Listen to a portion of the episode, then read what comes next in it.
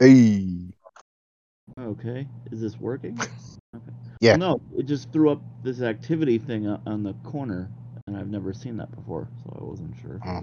Because I had the chat up in case it goes caca. So. Oh yeah, I just saw that thing, huh? Oh, that's interesting. Uh, welcome to the B Team Podcast. My name is John Macy. Tonight I am joined by Josh Krubner Hello. and Justin Ayod.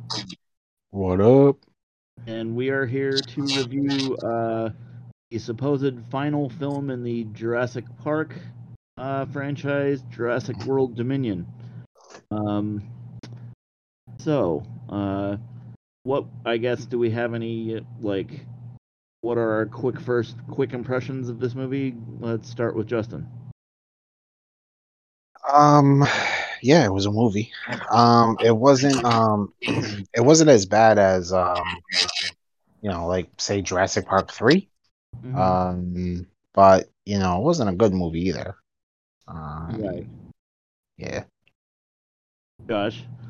I I would argue this is way better, or Jurassic Park 3 was way better than this. Um, my thoughts are like I was saying last week the trailers are great. Whoever made these trailers deserves an award because they are a fucking lie. Hmm. Okay. And for me, I mean, uh, this is, uh, you know, I've been a fan of the the Chris Pratt centered movies. Uh, this is better than Fallen Kingdom, at least, which is uh, the low bar for those. But as Justin said, it's not that great. And I would make an argument that, I mean, and I think I started to realize it as I was watching this, like, there's only so many things you can do with a giant CGI dinosaur. And by the what sixth movie in this whole thing, they've probably done all those things multiple times. And it just kind of started to hit me that, you know, maybe a third of the way through this movie, like I've seen everything in this before already.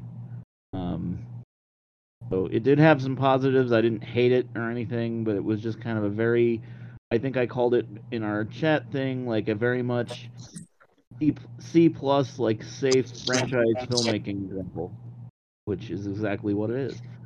So, um, Justin, do you want to try to run through the plot real quick?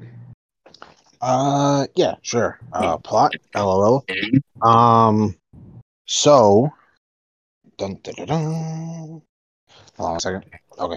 Um, so our movie begins, um, like as if you were standing at a gas station watching the little television thing that's there. Um, because we have now what or what news or whatever the hell it is, um, telling us what happens between Fallen Kingdom and now, and how everything in in the world is now surrounded by like dinosaurs being part of the world and stuff. and then um we find our main characters um out on like a farm somewhere. I think it's like Montana or something. Um and they're trying to keep Maisie, um, the clone daughter girl from the last one, um, away from everybody. about, by the way. Yeah, and um, you know, if for anybody who doesn't remember, she was the clone of um uh James Cromwell's daughter. Um, which James Cromwell was uh Hammond's partner. I forget his name in the movie. Um and uh his partner on Jurassic Park. And so uh now Chris Pratt and uh Bryce Dallas Howard are watching her and basically they're like a little surrogate family thing going on and um blue shows up and blue has an offspring and there are guys that are trying to hunt down the um offspring. I know it's not really this isn't really like in order but it's kind of following the movie doesn't go in order and the movie is very sporadic with its storytelling so i'm just going to kind of go down a little bit.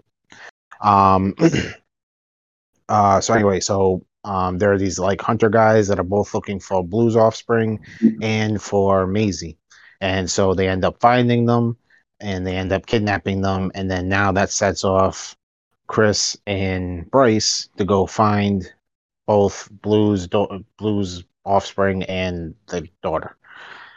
And so then we also have the original cast, which we get introduced to um, Laura Dern first, and she is investigating some sort of locust thing that's happening at um, some agricultural places, farms, and so forth. And uh, they're getting, they're eating all of the um, cornfields and soil and everything except for the biosyn ones, which is basically InGen now, I guess. Um, and so then she goes and finds um, Sam Neill, and they join forces again. And they got invited to Biosyn by a mutual friend, Ian Malcolm, uh, Jeff Goldblum. And so they go there on some private jet thing, and they go over there and like a helicopter thing, and then you find out that this biogen place is in like the Alps of Italy or whatever, and it's blocked off by a like a biodome type of thing, where it has like a force field that keeps the pterodactyls in or something. I don't know. And so they get in there and they're introduced to the guy who runs Biosyn. Dodgson, the guy that nobody cared about in the first one, and nobody still cares about. Um, and uh, yeah. So anyway, long story short, um, they have like a little tour of the place. Um, they meet up with Ian. Ian gives him them uh, a pass thing to get into the bottom floor. They go in. They find the locust lab. Meanwhile, um, Meanwhile, while all that's happening, uh, Chris and Bryce are trying to find the daughter. They end up getting on a plane, going to France, I think. I'm not sure where they ended up. Um, and because uh, I know the guy that used to work with them at Jurassic World, what works for French secret intelligence or something? Like French intelligence. I'm trying to remember. Yeah, it was in Malta. Yeah, yeah, yeah. It was oh, was it Malta? Yeah. Okay. All right. And um, so anyway, yeah, and then one of the other guys that um, Bryce used to work with works at the CIA now. And somehow Bryce is like public enemy number one at the CIA, which I didn't understand that, but whatever. Um, and uh, so anyway, He's they go off to Malta. She's Greenpeace for dinosaurs. Oh yeah, I guess. I don't know, but anyway, um, so they go off to Malta. Um, they find this uh, chick who is a pilot and she saw the girl when uh, the kidnappers dropped her off at the people for biosyn. And so she decides she's going to help the two of them try to find the girl which they end up finding out that biosyn has both the girl and blue's kid. And so they're off to biosyn as well. And they don't get the warm, warm welcome that Laura Dern and Sam Neill did, and they end up crashing and having to go through all the jungle with all the dinosaurs, and then they end up getting in there. um, Laura Dern and Sam Neill, once they, you know, get the stuff from the locust thing, they find uh, Maisie in there who escaped her capture from BD Wong and uh, Dodgson. And so now they're all running to like this tube thingy that brings you to the airfield, um, which it turns out the like second in command guy, I think he was, um, he is like in cahoots with um, Ian about taking down Biosyn and all the evilness that they're doing there. And so um, then Dodgson finds out, stops the tube thingy, and then they end up in like this big cave um, with like dinosaurs and stuff that they used to hunt for amber. Um, and then Sam Neill and Laura Dern, um, they, yeah, no, they were in the tube thing. Uh, Chris and Bryce and the pilot chick, um, they, I'm starting to forget what they did, but uh, they did something to end up going to, um, they end up back outside or they try oh no they were still trying to get into the place and so they found one of the um like i don't know i don't know what to call it it's like the thing in star trek where they're like observing um worlds i don't know and uh so anyway yeah i don't know what to call that thing that they found um E- meanwhile, Ian Malcolm takes a Jeep Gladiator, perfect vehicle, and um, one, finds, don't huh? Because you have one, don't you? Yes, yes. Um, finds uh Sam Neill, Laura Dern, Maisie, and uh, yeah, that's the three of them. And uh, you know, which I thought that was a little funny thing is that like the the other dude like unlocks it from the security outpost thing, and then like uh Ian Malcolm thinks he opened it up with some random numbers. It was pretty hilarious. I liked it. Yeah. Um. Anyway, um. So they all get in the Jeep Gladiator, and then boom, they all meet up together. And it's like, oh, I know you, I know you, and it's like, oh yeah, great, like you know everybody just because you're supposed to know everybody. And then um, they all hide up in the treehouse thingy majiggy that you know supposed to protect him from the dinosaurs, which apparently doesn't protect him from the dinosaurs. Meanwhile, um, Dodgson sets the locust things on fire and then basically sets the entire dinosaur retreat thing on fire. And so now they're all trying to escape from this biodome thing. And they end up going to a helicopter. Helicopter ends up packing all of them in eventually, while the three dinosaurs, the T Rex, and I forget the name of the other two. Um, they all fight for like who's the dominant meat eater or whatever. Um, and the T Rex and the other thing with feathers win over the other bigger one. Um, and then they all get in the thing. They all go back to civilization, and then they expose Biosyn for what they are, and boom. Well, the the whole thing with the the whole thing with the locusts, if I remember correctly, was that they were trying to. They had Biosyn had like genetically engineered crops and stuff, and they were Yeah. trying to, they were trying to eliminate anybody who didn't have that, so that you would have no Yeah. choice but to buy from them. Yeah, well, that that was that was why they found out that it was just. Oh yeah, I guess that's I guess that I guess that's the reason why it wasn't going after Biosyn stuff. But yeah, I kind of skipped that part. But um, yeah, okay. essentially that was that was the reason why it wasn't going after the Biosyn stuff was because they wanted essentially to be the monopoly on uh, soil and feed and you know produce and such. Right. Right. Okay. So, uh, So there we go. Kudos for doing that in under ten minutes, by the way, because that plot was. Ugh. You, so, you That was forgot like- about the whole BD Wong thing, but sure, good job. No, I said I I mentioned BD Wong. mention I just didn't I- mention the whole. Yeah, I just didn't talk The about the whole genetic thing. sides and you know magically becomes a good guy at the last thirty seconds. Yeah, I know, and that he looked homeless, and that he was like trying to. Yeah, he he took Maisie and the and Blue's offspring, so that way they could do some kind of genetic stuff with humans or something. I don't know. Honestly, I really wasn't following all that, so I kind of ignored a lot of that. But You you also forgot that uh, Maisie is no longer a clone clone, but she's the sort of daughter of a new legacy character that apparently was there all along and responsible for everything and the bestest ever, named Charlotte, who of course died because you know we've never seen her before, and all the characters knew her and were like, oh, she was wonderful. it wasn't. I thought that wasn't in the second one that she like carried Nope, the clone made or that up- whatever. They made that up for that this was one. new.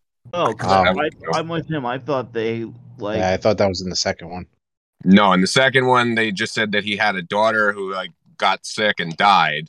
In this one, Yeah. it was oh, she lived a full life, got herself a daughter, and then died. Oh, Oh, okay. okay. That's Well, very- yeah. So I mean, technically, it is her daughter, but it's just that she, I don't know, put it in her. I don't know. It kind of kind of reminds me of uh, all the stuff from Picard too. Honestly, Picard season two, with the whole Oh, like multiple clone things or whatever. We're not gonna get onto a rant, John. Don't worry about it. We don't have the time. Time. We don't have time for time. The less we ever have to talk about that again, I have to. So you basically like the movie, the trailers advertise, you know, what would the world be like if it's overrun with dinosaurs? Which it's not really. They're just kind of there in some scenes. Um, and then the movie is about, you know, giant locusts that are eating crops, and then Well, it occasionally dinosaurs when Well, they it need an um, Well, it is overran for like the first like five minutes of the movie where they do that. Like, you know, I I, I only equate it to the uh the things at the gas station because the things at the gas station with the little TVs they have like that what now or what's happening or check No, I know, but I mean, you, you only see like 12 dinosaurs in all that footage. I mean, like, there's the thing in the ocean that they're just like letting roam free. And then there's like, you know, a stegosaurus blocking traffic and uh, brontosaurus like eating a farm or something. Yeah. I thought the scene was cool where um um when Maisie goes into town and um they're trying to like move the dinosaurs or whatever. I thought that was scene was pretty neat. Yeah, that was. Yeah. But Yeah, that was that was like the kind of stuff I liked in like the original where like they focused on like the dinosaurs and how they moved and stuff. Yeah, that's I'm what a lot of people like about the original. Yeah. with Josh too. I feel like I was kind of lied to by the premise because after the uh, shit show that was Fallen Kingdom, I remember just being like, okay, well at least the next one, if they do that, we'll get the whole movie about like dinosaurs in society and stuff. And that, and like you said, the the trailers made it look like that's what this was going to be, and then it's it is that in a very, very, very basic sense. Um, and it just not you're right too the first hour is like completely inert like nothing happens whatsoever um And I was and I was very disappointed because I went to this nice theater down the street from my work, and they redid everything, which I didn't realize they redid everything over COVID, and um, they got like trays now on the seats, and um, they have this other theater that like is kind of like IMAX almost, but it's like their own special version of IMAX, and it was actually really cool. They had like you know they have a bar now and stuff and all kinds of things. Um, and I'm like, I really should have just saw Top Gun for the third time. Yep. that's unfortunate Uh, but yeah, basically, like you you hit the nail on the head. I mean, the new characters, you know, are, are boring as shit. I mean, you don't remember their names. Um, they really had nothing to do in this movie. Like, you know, Bryce Dallas Howard's Claire didn't even need to be in it. Um, they basically replaced Well, her that was- with that was pilot, and then everything is just Owen, um, Chris Pratt. The originals really didn't need to be in it, but they just came back to do like you know the member berry big spots and then like meet up with the other ones and kind of do the passing of the torch. I mean, the movie was really just about the locust and the little girl. Um, I did laugh when she opens the door to lets dinosaurs out into the world because that's what she did in the last one. That was pretty much that, and just Jeff Goldblum was the only time I really laughed. I mean, he was great. He was having the time of his life. Um, Dodgson Oh, was a terrible villain. Like he was super incompetent. They built him up like this weird Steve Jobs type. He didn't seem that intelligent. He didn't know what the fuck was going on in his own company. Like he didn't know what the dinosaurs were or what they could do. He hired Ian Malcolm. He had like three people double cross him. I mean, the whole thing was bizarre. And Also- then like tries to also, kill the locust, LOL. they catch fire and they just go out into the world. I mean, he destroyed his own thing by doing that. Why would you build a room where they could easily get out and not have a failsafe that closes? Also, Also, LOL at him having the Barbasol can. Yeah Well, yeah, I mean they did that. Like a spitter got him, James had got Nedry. Like, you know, it Mm. was definitely memberberry jokes. But like, if people didn't really remember him, like I, most people who saw this movie had no idea that's who he was. i wouldn't even remembered who he was if we hadn't watched the original the week before this to do the pod on it Yeah, Well, they well they kept they kept calling him by his first name, which I forget it now. But then then it said something about Dodgson, and I'm like, oh Dodgson. I'm like, is Yeah. that like Dodgson? Dodgson? Nobody cares yeah. because apparently nobody still cares. Mhm. Yeah, that much. Uh, yeah, and I guess my I did have one larger question. Like I know they they promoted this as if it's going to be the last movie of I get I guess the last movie they intend to do of these. This seems to be doing pretty well. Do we think they're going to go back on that?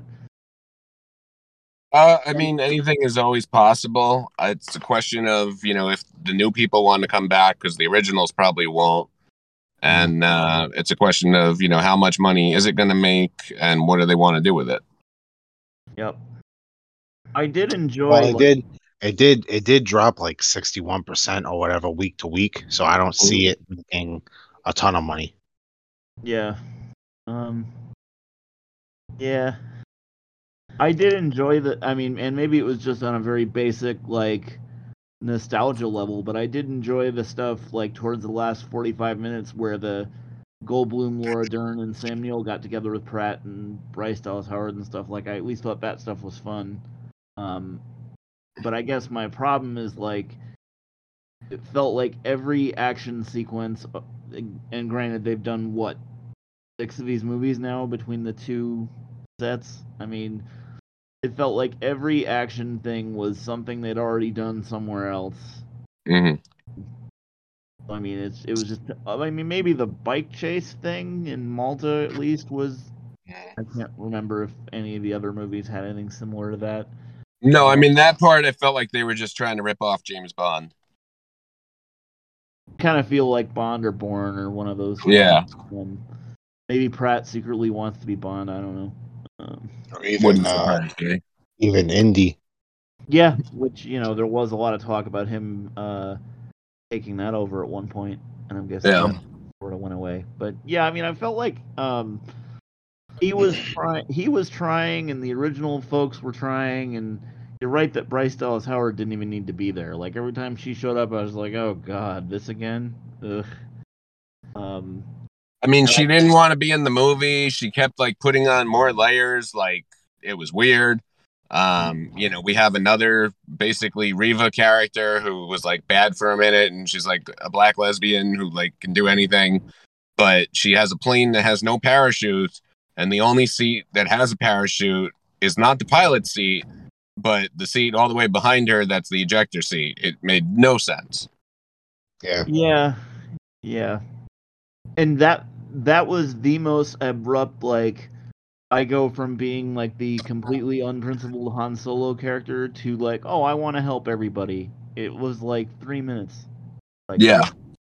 we had like one one discussion with Bryce Dallas Howard about parenting, and all of a sudden she's like, uh, I I just and not to sound like a sexist prick, but I could just hear like, oh, my ovaries hurt. I have to help this woman. you know. Seriously, I mean, like you, it's you know bad writing 101. Like you know they want to do this thing where like you know the female characters, especially those kinds, are like the best ever, and everybody loves them, especially the other female characters. But like if you're writing her to be a villain, like she was with a group of like trained mercenaries that like steal children and dinosaurs. This is not the type of person who has a never done that shit before, and b is about to have that kind of a change of heart. Like this is a person who's been like, you know, through combat and, you know, is not a good person and has like their own issues, probably substance abuse problems and has been like doing this for decades. And then she's like, "Oh, well, I only ever like moved cargo and then I saw they had a kid." And it's like bullshit. If you're meeting with this kind of syndicate, you've you've done this shit before. You knew it was going on for a long time. Yeah. It just think- seems like they didn't do their research on that type of stuff. You know what I mean? Like they Well, didn't mean, do their research on like, what they do. Yeah, they, they want to write these characters. They're like, well, isn't she cool and badass? But oh, she's also like, you know, super good and gonna save the day. And it's like, you can do both. It takes more than one movie usually and effort. It's like you can't do it in the space of an hour. Well, yeah, I mean, I mean, one of the main way- problems is that there's like two two and a half movies here. Yeah, no, absolutely.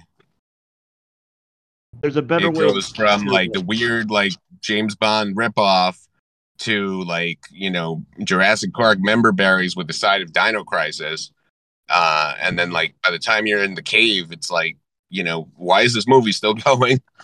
Hmm. Yeah, I started to. I started to tap out around the cave too. I was just like, why is this so long? And you know, very little has actually happened up to this point. And it's like, and in a lot of those cases where there's not a lot of action or whatever, like I would think they would at least be trying to get you through on like the character interactions and stuff. But like, you know, it's basically just Pratt and Bryce Dallas Howard whining about being parents. And uh, Yeah, like they they had no chemistry together in any of these movies, and she's No, just they always didn't. been awful.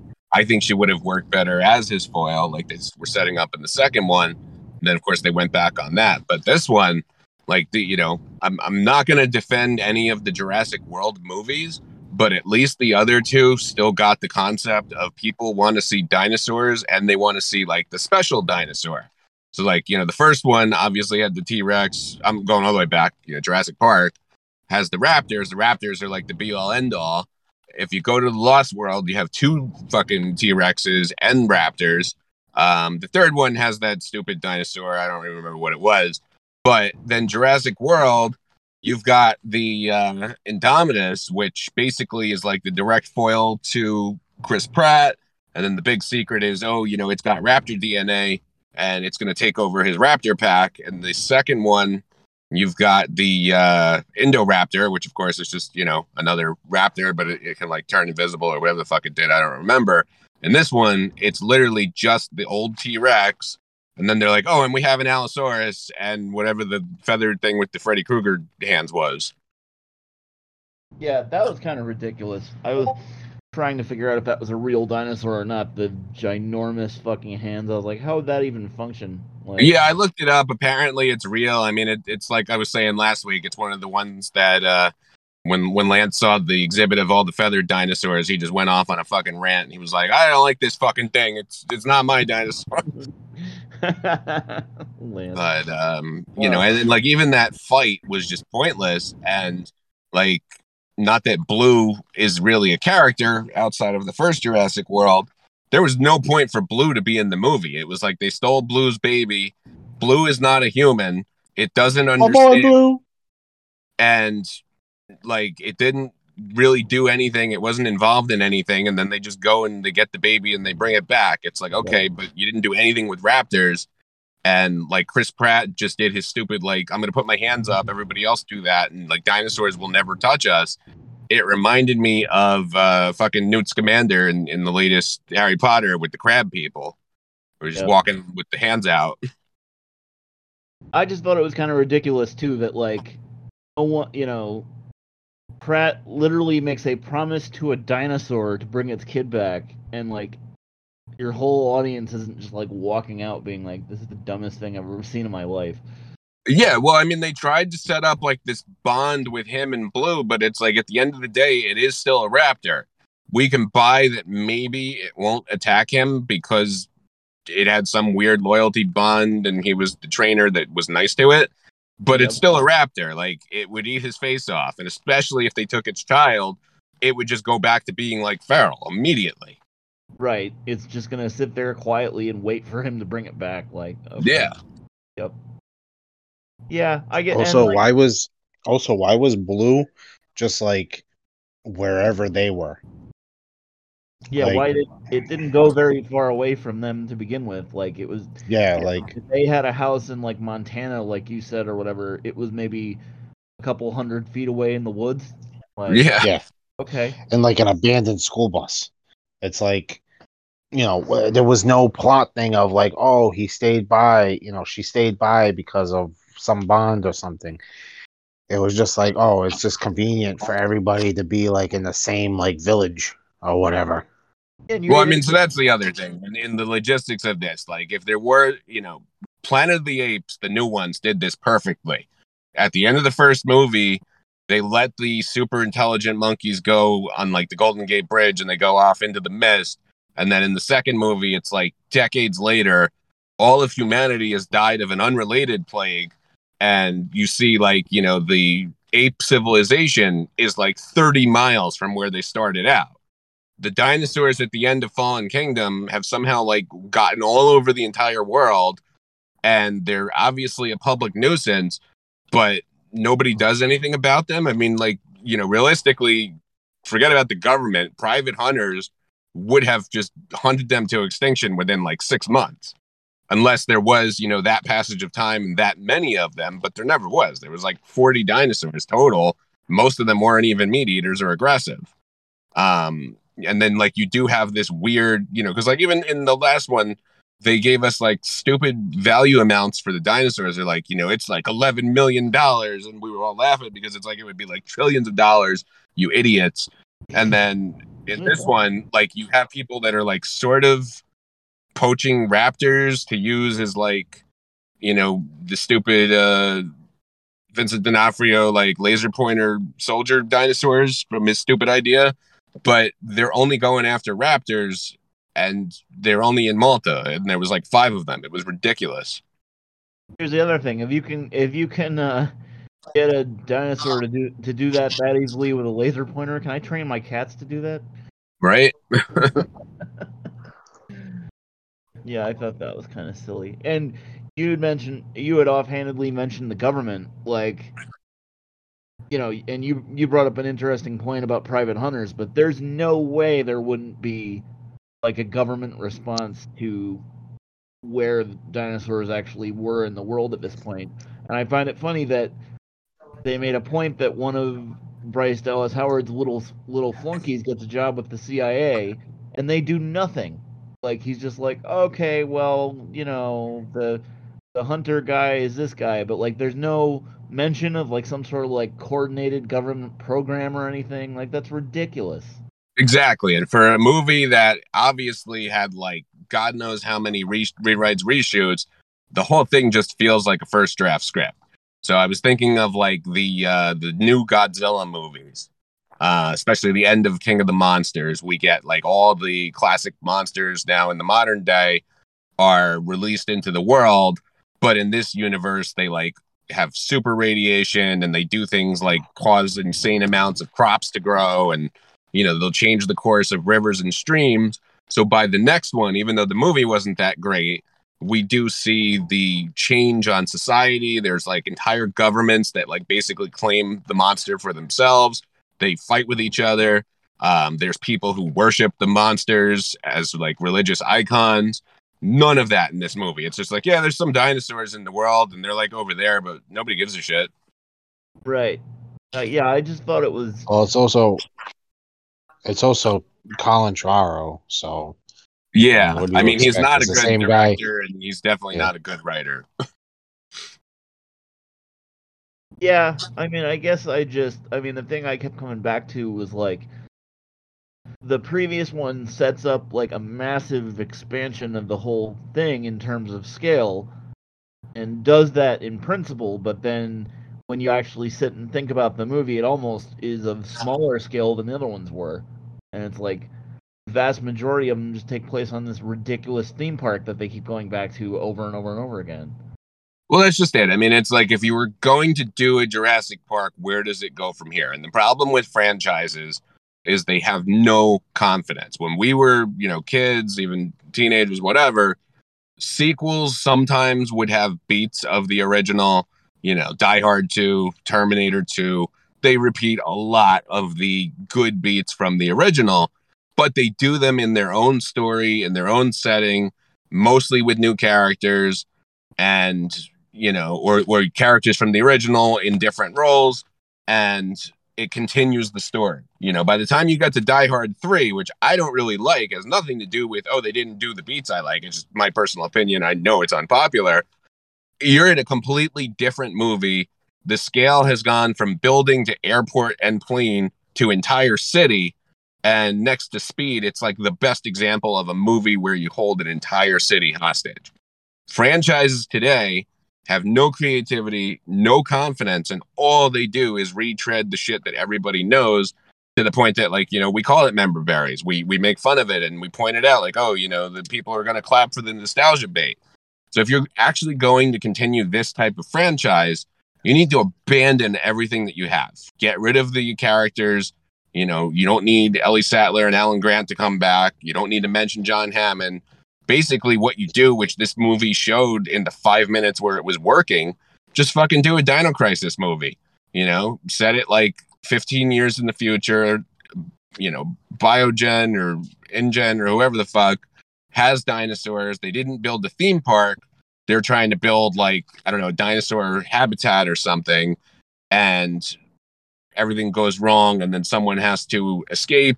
But like Dino Crisis, there's like, you know, armed guards and laser guns, and it's in the future, and, and it's basically Dino Crisis. It's a fun video game. They should remake it. But my point is, you know, you can't just do another movie about a theme park, or you're just going to get Jurassic World, or you're just going to get something that has nothing to do with Jurassic World or Jurassic Park, which is Fallen Kingdom, or something like this. And something like this, it's like, you know, it has the window dressing of dinosaurs, but the movie is about like global warming and food shortages and um, this Evil weird like corporations. espionage child kidnapping. And then every time somebody starts to get bored with the actual plot, they're like, look, dinosaurs. Yeah, Sure. I would almost think this is, you know, and I think we we kind of keep coming back to this whenever we do any of these franchise movies. I feel like, but this is this is a very blatant example of like the the way that franchise filmmaking is approached now. Where, like you said, Josh, back when we were younger, franchises were not afraid to actually move things forward to some degree, but now it's like that these giant conglomerates have so much invested in getting these movies made that like they have to take the safest route possible and it's like oh let's just do the same thing again and just change like the very basic window dressing elements and hope that the audience is so dumb that they don't realize we're basically just giving them the same thing for the fifth time you know Absolutely. The, when we were kids or when movies were good, because it was definitely before we were kids, even, you know, they would put the action in service of the plot. So the largest part of Jurassic Park is not about the T Rex chasing the uh, the Jeep or the T Rex trying to break into the Jeep while it falls off the cliff. It's about the power is out because everything is happening at once. Nedry has, you know, stolen the the Barbasol and he's trying to get out he turns the power out, strands everybody. You have Samuel L. Jackson has to go down the Raptor hallway to try to turn the power back on. Meanwhile, Alan Grant is with the kids alone in the park at night. And then by the time they get to the fence, that's when the lights go back on. All of that comes together. None of that is action oriented. In these movies, it's like, you know, everybody remembers the Jeep. Let's do the Jeep thing again. And, you know, if, if somebody's asked me, like, what was the plot or the uh, the conflict at a given point in Jurassic Park, I'd be like, oh well, here it's when the power's out. Here it's when you know they need to climb the fence. Here it's when they're trapped in the kitchen. In this movie, it's like, well, I remember the chase, I remember the plane crash, but those are both action scenes. Um, what were they trying to do? Well, they were trying to get to the lab to pick up a locust, and what were the other people trying to do? Open a gate? I don't remember because none of it mattered, and none of it was even, you know, accentuated by its own movie. It was like, look, dinosaur, look, here's the long fingered dinosaur. It chased them. I think the problem, and I'm starting to realize this with a lot of these franchise movies, and I still enjoy a fair number of them on a base level, but I'm I'm starting to realize in terms of the, the writing, like you had mentioned, I feel like sometimes they don't. And clearly, Jurassic Park, you have the book to adapt off of, and, and Spielberg was trying to follow that to a pretty significant degree, although there are some there is some variance. But uh, I feel like now with these franchise action films, they write the fucking action sequences first. Yeah. And, and then they're like, oh, we just have to build a, a, a bare bones script around these to get to these things. And then who cares if the stuff around it makes any fucking sense or not? We're just gonna, you know, that's how we're because the trailer is gonna be sold on the big action moments, not the like stuff in between that should make those things make sense and make those things pay off. Yeah. So Well, I mean, think about it. Think about it. Like, let's take Endgame for an example. So with Endgame, you know it's got to end with a fight with Thanos to change everything back. So they know there's going to be this big giant fight thing at the end.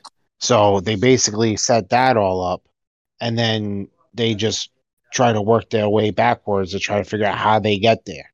And Right. then they go, oh well, let's add in time travel. But so I- they put in a time travel plot in there or whatever. You know what I mean? And so that's kind of Yeah. like what this thing is that they wanted they wanted all six of them to be in the movie together, but for some reason maybe it was shooting, maybe it was whatever, they didn't have them all together at the beginning and maybe they thought like, "Oh, it's going to be kind of like Force Awakens where like everybody meets each other at the end. Oh, ha ha ha." But you know, but the thing that Force Awakens did that was better than this one was that you had Han and Chewie with Rey at the beginning. Like you had them, you know, there there was a connection with the new cast and the old cast. There is no connection until the very end, where they're all like, "Oh, hey, I know you. I know you. Yeah. You- oh, you're a famous raptor wrangler. Oh, oh you're the guy that wrote that book."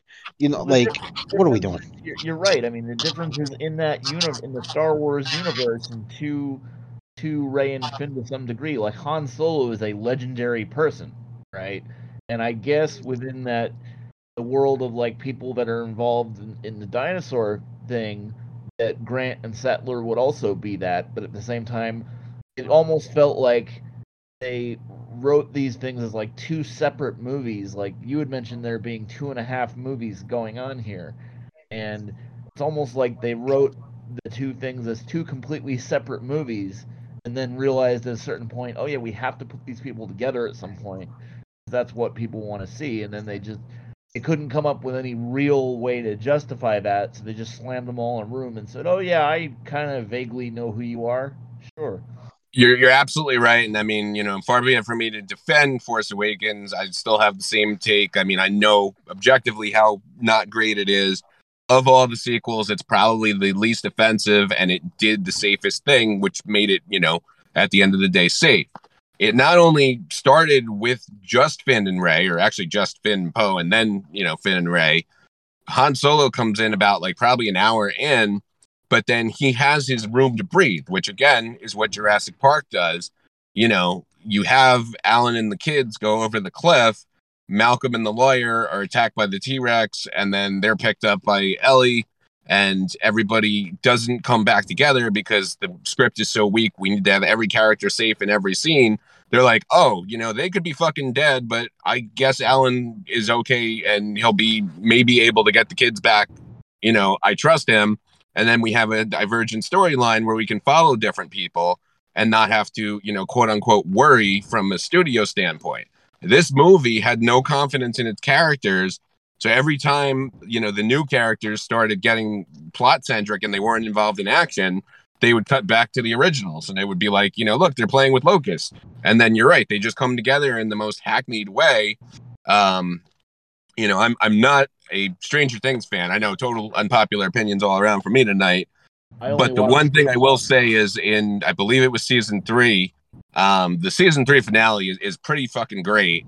After being apart for basically half or the whole season almost, the characters of the adults come back to the characters of the kids at the site of the final battle in the mall. And the way that they do it is just incredible. That's how you do it. Because from the second they appear in frame, you just get this total emotional weight of people who were worried about each other, people who were mad at each other, people who had these shared experiences beforehand coming back together. Obviously, they're all relieved, but then they also have this just conveyance of we have both been through some major shit. We don't even need to speak. Now we're on the complete same page. Let's go to the next thing. This movie didn't have that at all. It had, Yeah. oh, look, Maisie like fell down in front of a fence and there's Ellie Sattler and there's Ian Malcolm. And you know, like they they played like Malcolm was gonna sacrifice himself doing the thing with the T Rex again, and then he was just fine. I mean, this movie took no risks whatsoever. And you know, I, I thought they were gonna pay off the meme where they were like, Oh, oh, and Chris Pratt is uh the little kid that Alan Grant threatened with the raptor claw, like everybody on the internet speculated after the first movie came out. right. And when they didn't do that, and then he's like, I know you. You're a famous raptor wrangler. I was like, what the fuck is this nonsense? Yeah. Here's what I don't get too as far as like the studio approach to this, right? So, you know, I'm pretty sure and somebody can look this up and backstop me if you want to. I'm pretty sure though that of the of the 3 uh world movies, I think Fallen Kingdom did the worst, right? Yes. So, knowing that, right?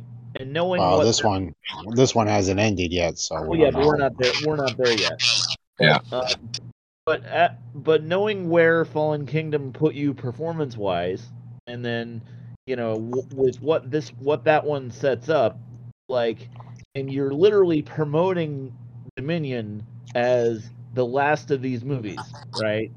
Why Mhm. not? Why not go all out? Why why still take the safe route and come out with this limp, this limp thing that like doesn't quite waste two and a half hours of your time, but it comes pretty damn close. because the people who made the movie had no interest in telling or continuing that story. They wanted to tell this story. They wanted to educate about food shortages and climate change and how evil Steve Jobs is and, you know, check all the woke check boxes and then slap on dinosaur window dressing and bring back the originals so that they could jangle keys and the audience wouldn't realize. They sold the movie on the trailer. Everybody thought it was going to be like the end game of Jurassic Park and it would be like this big war on dinosaurs out in the wilderness. And instead, it's about giant flaming locusts. Yep.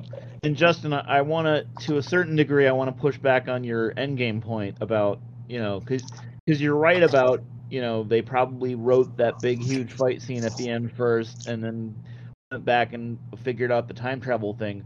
But I would argue the thing that makes that at least less transparent than this is that there's plenty of decent character stuff in that movie as well, where this doesn't even bother. This is like a bunch of people who barely seem to want to be there other than to cash the fucking paychecks. And Yeah. That's true. you know, like I don't know, you know. The I- reason it works in Endgame, because you know, all the time travel shit is just remember this. It's the actors, it's their chemistry together, it's that it's like the 23rd movie, and that we have these relationships with those characters.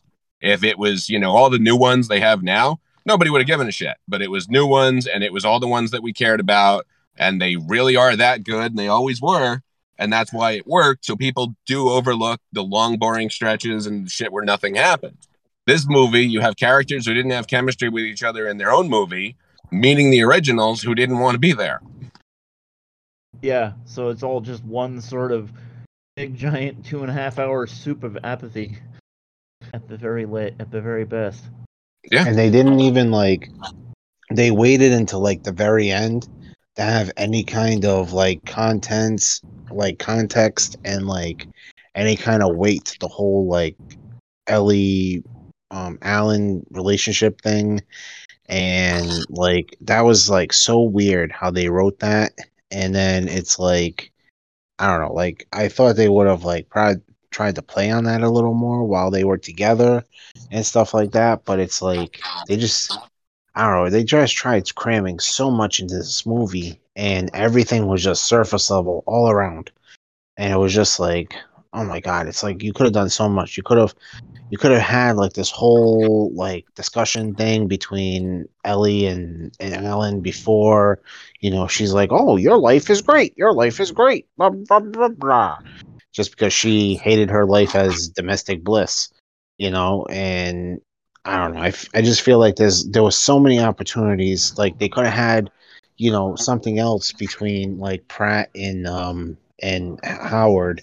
Like you could have had them like talk about like their relationship and a lot more about like you know stuff like that. And like they didn't want to do any kind of character development which was like crazy. I don't know i mean i guess that's what you get from colin to trevorrow and when he you know he basically wrote all three of these and Yeah. then uh and then he did the story or whatever on rise of skywalker so i mean you second see what we're doing huh Did he write the second one? Because he didn't direct it. No, Yeah. I don't think he wrote the second one. yeah he he wrote he wrote the second one he just didn't Oh, he direct did it. write it.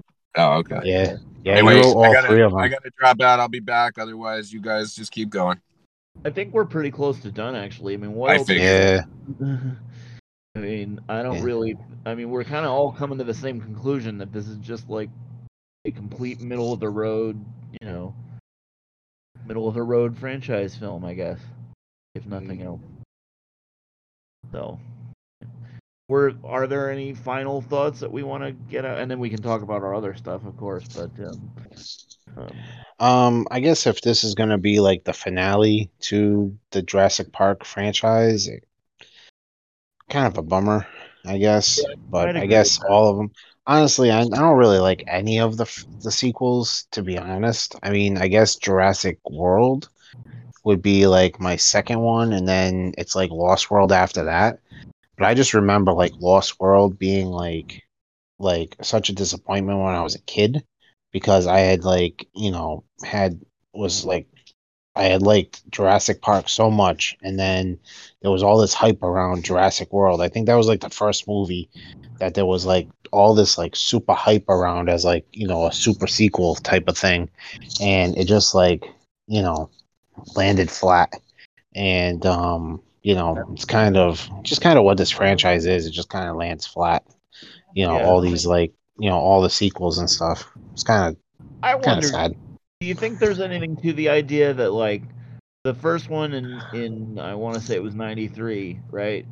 Sort Yeah. of rev- sort of revolutionized how special effects worked too. So like Yep. there's at least whether you whether you like the story or not, there's at least that aspect of it to to hang your hat on if you really want to when you go see it in the theater or whatever. By the time Mm. this one comes out, how many thousands of giant effects movies have there been? Where like Exactly. you're not I mean- you're not really doing anything revolutionary anymore. Mm.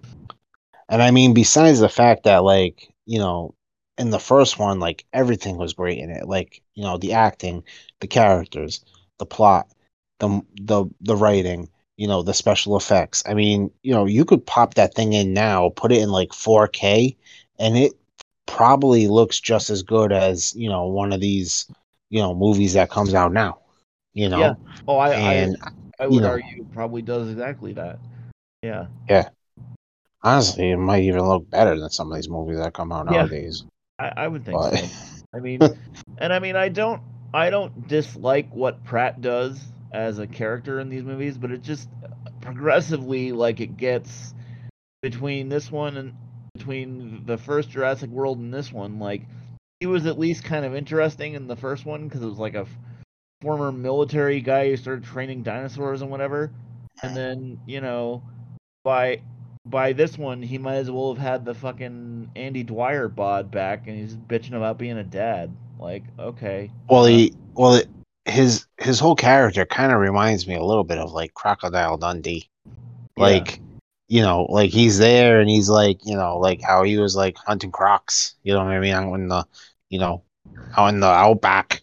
You know, and it's like every time he comes back, it's like, you know, Chris Pratt saying like, "That's not a knife. This is a knife," and then it's just like a bigger knife or whatever, and it's like. like you know it's it's like what are we doing here like you know he like there's no progression with his character and like Yeah. they try to make him like a dad thing but like they don't they don't execute on it you know it's just like they stop well, because they, they, were stop just before it gets interesting the whole idea of him and Howard even being a couple in that movie is sort of wishy-washy to begin with. They're both kind of like, yeah, we kind of, I guess, you know, and it's not like because I think the the kid who ends up working for the CIA asks Howard at one point, like, aren't you and Owen kind of a couple or whatever? And she kind of goes like, yeah, I guess, I don't know, Mm. you know. So it's just kind of like, you know, this this whole movie is just a failure to commit to anything. Really. well i would have i would have liked to see him like it seems like he goes out and like hunts dinosaurs or whatever. Like it would have been interesting to see that like what he does out in the wild to like get dinosaurs and stuff. Like you know it, that's what it kind of seemed like is that you know they that's what they were trying to get to is that like he's not around a lot because he's out like doing dinosaur stuff. Right. and they showed what she's doing and it's like why didn't you show what he's doing? You know what i mean? Like yeah, because you just show him coming home like it's i don't know it was just very weird she was she was basically trying to be half-ass Greenpeace. You know? Mm. So like I I don't know. Yeah, so I would say if you're my my, my assessment would be if you're like a huge fan of these movies, you should probably sit through this, but I'm prepared to be disappointed, I guess. Um and if you're a member if you're a member of the jurassic cult then you have to go see this like i did Mm. yeah, but you seem pretty disappointed by it, so maybe we can prevent some other cult members from being uh, equally uh, let down. Mhm. Um, but in terms of other things we have coming up, I assume we will. Uh, I know Obi Wan just ended. We're not going to do that right away because we're waiting for Mr. oh Perry. there We're waiting for Mr. Perry to come back at least. Um, that's one of the ones he asked us to wait on. Uh, Mm. Ms. Marvel has a couple weeks left. I don't know who wants to do that aside from me. Um, probably just you oh, great. I i haven't i haven't even i haven't even watched it Milos will do it. I think. Uh, probably yeah he'll yeah you, you ask him to do it he'll do it He'll he'll we'll watch it in like a couple days. We'll obviously get some uh some group of people for Thor four uh, in a couple weeks.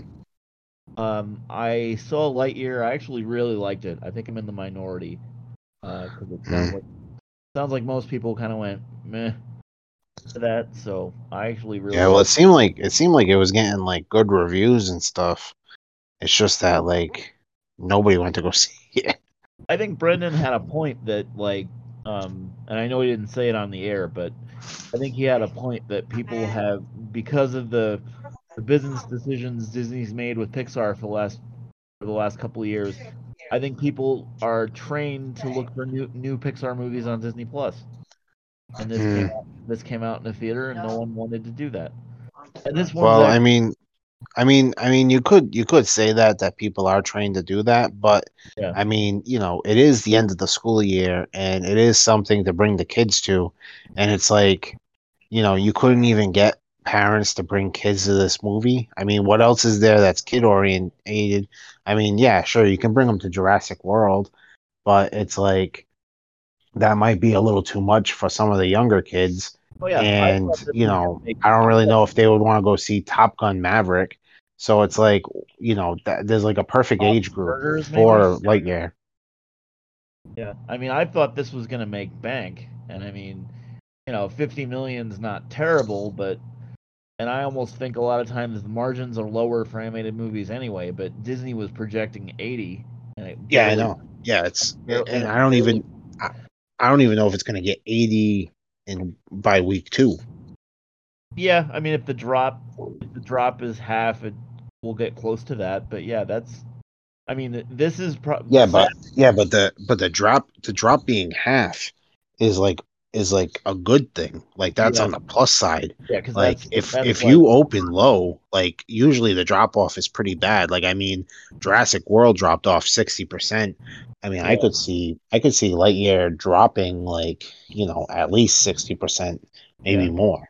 That depends on what like the word of mouth from people like me and my wife who actually went and saw it and you know she was kind of middle of the road on it. I loved it. I mean Uh, i think because i i kind of my whole thing with these pixar movies is i sort of and obviously when i was a kid and when you know and when josh and brent and i were kids and you're back.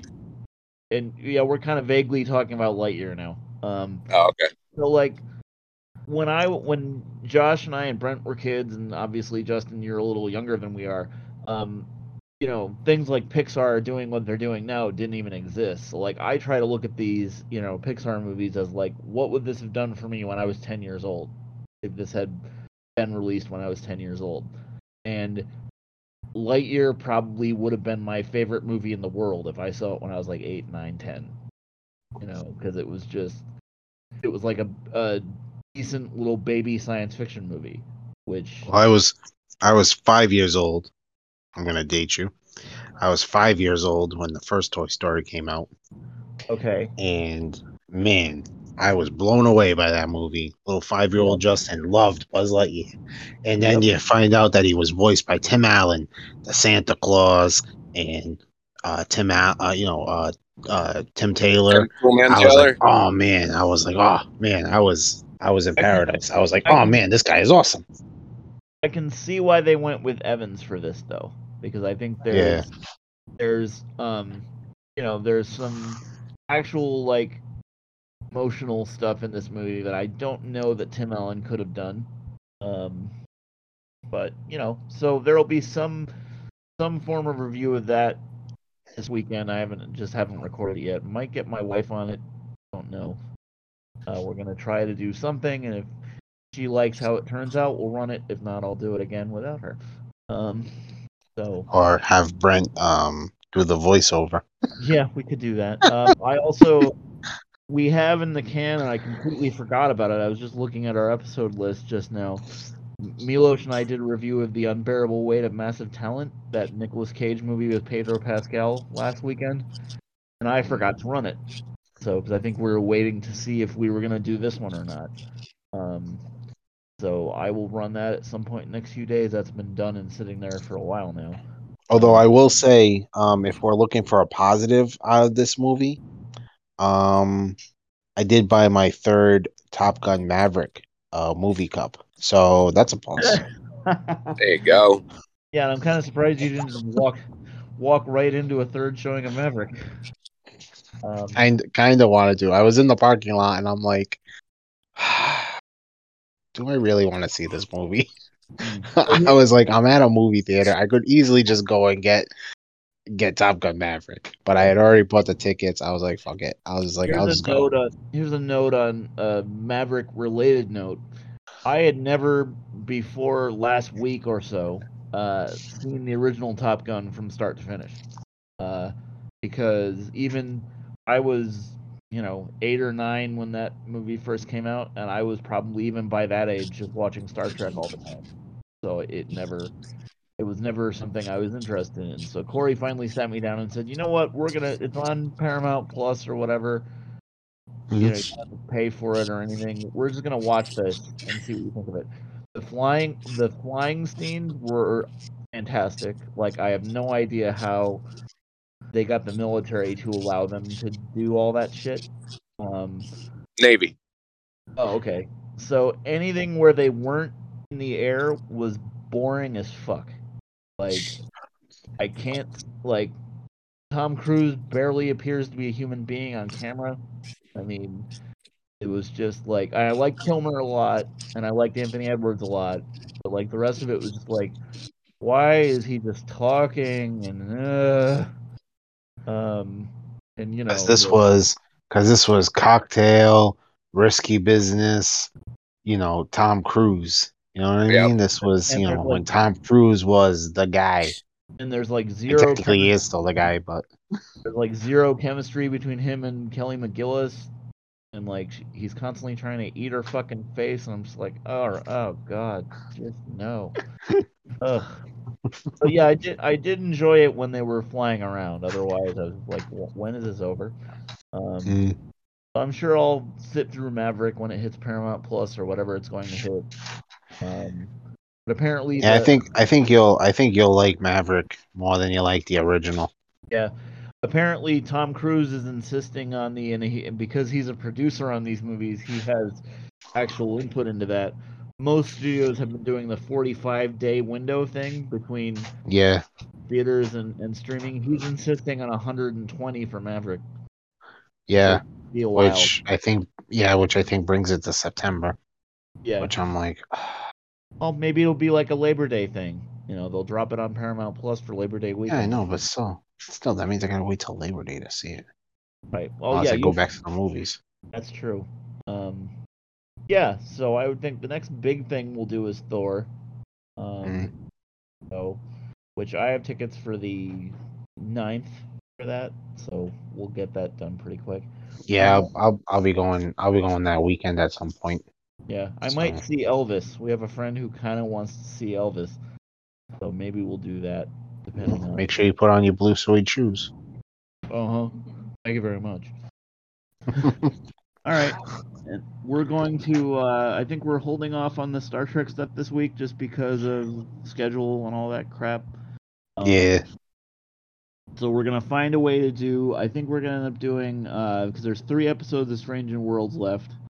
I think we'll end up doing eight and nine as one show, and then the finale as another one, just because I don't think we want to try to do three episodes in one show, just because it's too much. yeah, no, yeah. That's that's what I was saying last time. I, that's that's way too much. So Well, because we'll end up, we'll, you're right that we'll end up shorting all of them. So it's like, you know, none of them will get, none of them will get the amount of analysis we'd want to give it. We might as well just hold off. Um, yeah. So, I instead of that, expect you know the massive talent review to drop this weekend and Lightyear to drop this weekend, and I'll put this out tomorrow. I have to go do the thumbnail and all that nonsense. I need my work, I need my work computer for that, so I will do that tomorrow. Um, so. All right, I think we're good here, right? Yes, sir. I'll dismiss the robot. And we're good. Oh, whoops! What did I do? Um, I must have used the wrong. Uh, I think I think you have to I think you have to hit the stop recording thing. Oh, oh, it. Oh yeah. Never saw that before. Okay. All right, there we go.